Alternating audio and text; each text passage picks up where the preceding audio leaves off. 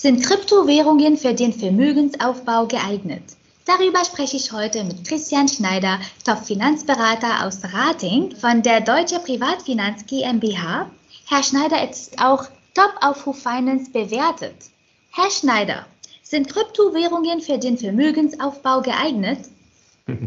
Die klare Antwort, Antwort lautet ja, nein, vielleicht. Warum? Wie letztlich bei allen möglichen Anlageformen ist es immer wichtig oder raten wir zumindest dazu, zuerst überhaupt sich klar zu werden, wie hoch ist meine eigene Risikobereitschaft als Anleger. Also bin ich eher sicherheitsorientiert, ähm, bin ich konservativ, vielleicht chancenorientiert oder bin ich tatsächlich vielleicht sogar ein Zocker, der sagt, jawohl, Hauptsache es bewegt sich was.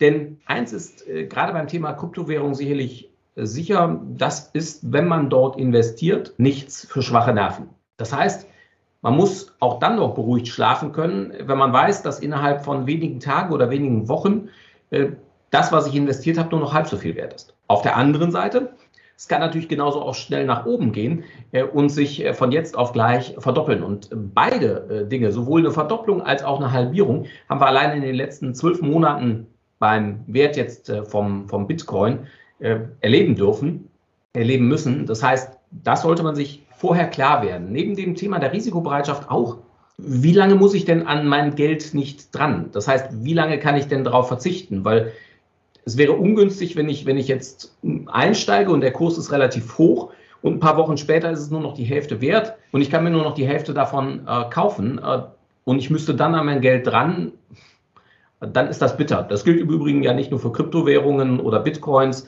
äh, sondern letztlich für ja, jede Anlage, die man tätigt, dass man sich eben vorher über die Chancen und die Risiken letztlich ähm, ja, gewahr wird, äh, sich klar macht, was kommt da auf mich zu. Und wenn ich als Anleger, als Anlegerin dann sage, jawohl, Risiken habe ich verstanden, ich kann damit umgehen, wenn es da wirklich äh, stürmisch an, an, an den Kursen äh, zugeht, was die Kryptowährungen angeht, dann kann ich tatsächlich überlegen, möchte ich einen Teil meines Geldes, und da ist auch da das Thema Risikostreuung, nicht nur bei Kryptowährungen, aber eben auch da bitte zu berücksichtigen, denn ja, wenn ich alles auf eine Karte setze, das ist ähnlich wie, auch wenn ich nur alles Geld auf eine einzelne Aktie setze oder alles nur, ich weiß nicht, beim Roulette in der Spielbank irgendwie was auf eine Zahl setze. Das kann gut gehen und dann bin ich äh, von jetzt auf gleich reich. Es kann aber eben auch in die andere Richtung gehen. Und zumindest dann, wenn ich eine vernünftige, langfristige Vermögensanlage suche, sollte ich das einfach äh, ja, mir bewusst sein, ob ich das tatsächlich möchte und wenn ja, mit wie viel. Vielen Dank, Herr Schneider. Das war sehr interessant und hilfreich.